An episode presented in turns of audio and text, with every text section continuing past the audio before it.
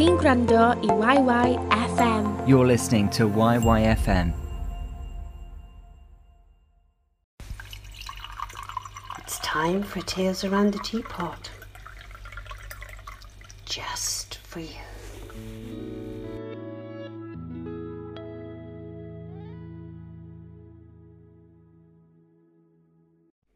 Pretty in Pink, written by Cheryl Morris and narrated by Diana Parsons.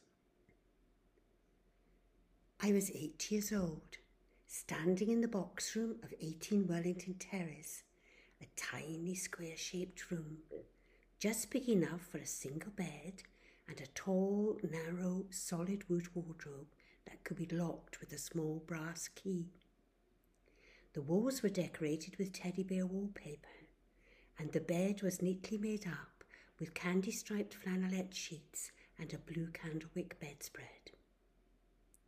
Laid out on the bed was a new pink dress, and next to it was an invitation to my cousin's sixth birthday party.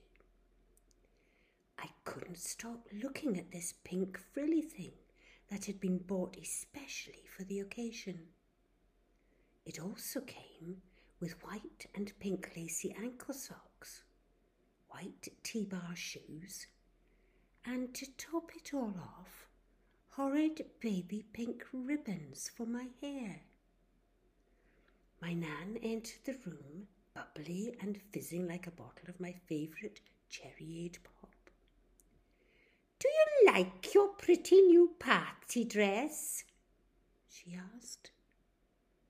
I looked up and half smiled, trying hard not to show my distaste. I hate it, really hate it, I wanted to shout, but decided to stay silent instead. Now be a good girl and get yourself ready. Your mother will be home soon and she can put those pretty ribbons in your beautiful shiny hair. Nan then turned and bubbled and fizzed back down the stairs. I shook my head in disgust as I got dressed and muttered in frustration that I had to wear such a girly outfit. Struggling with my shoes, I heard a noise outside. As I pulled across the net curtains, the bright, warm summer sun streamed through the window and blinded me for a moment. I looked down onto the street. A truck had pulled up outside our front door.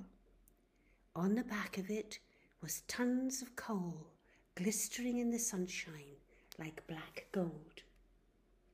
A short, stocky man with a coal dust stained face and dark black fingernails got out and knocked the door he was greeted by my daddy Jack, who then signed a piece of paper on a clipboard.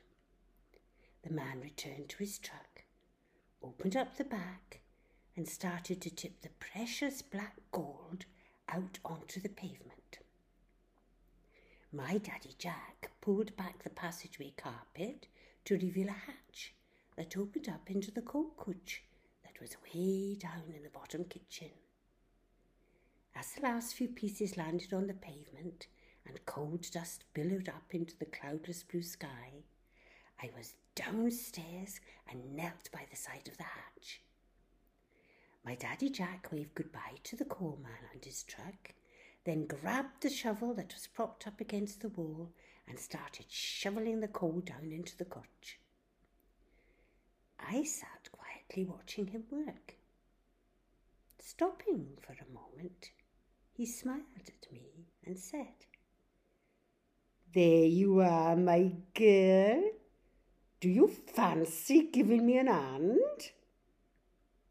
Seeing my excitement, he picked me up into his arms, swung me round a few times before placing me on top of the coal heap.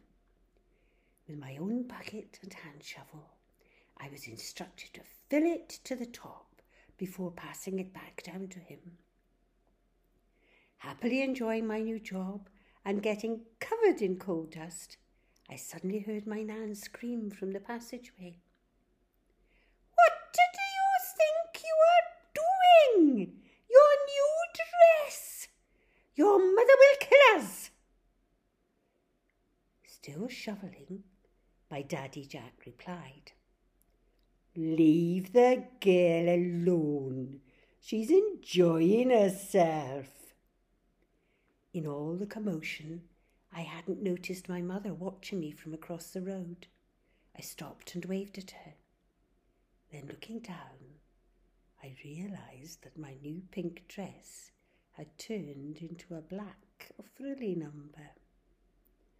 I wasn't sure what was going to happen next, but my mother crossed the road, lifted me up off the coal heap, and said, Well, we better get you in the bath and change that dress if you still want to go to the party.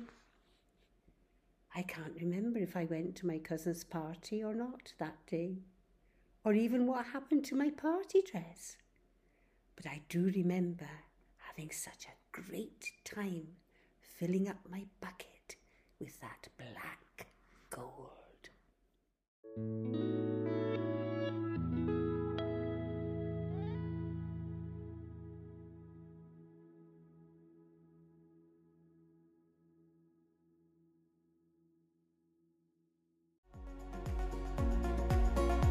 Diolch am wrando i YYFM. Am fwy o gynnwys fel hyn i ddilyn ni ar-lein ac i adael ni wybod beth hoffech chi glywed nesaf, ewch i. Thanks for listening to YYFM. For more content like this, to follow us online, and to tell us what you want to hear more of, visit itsyyfm.com.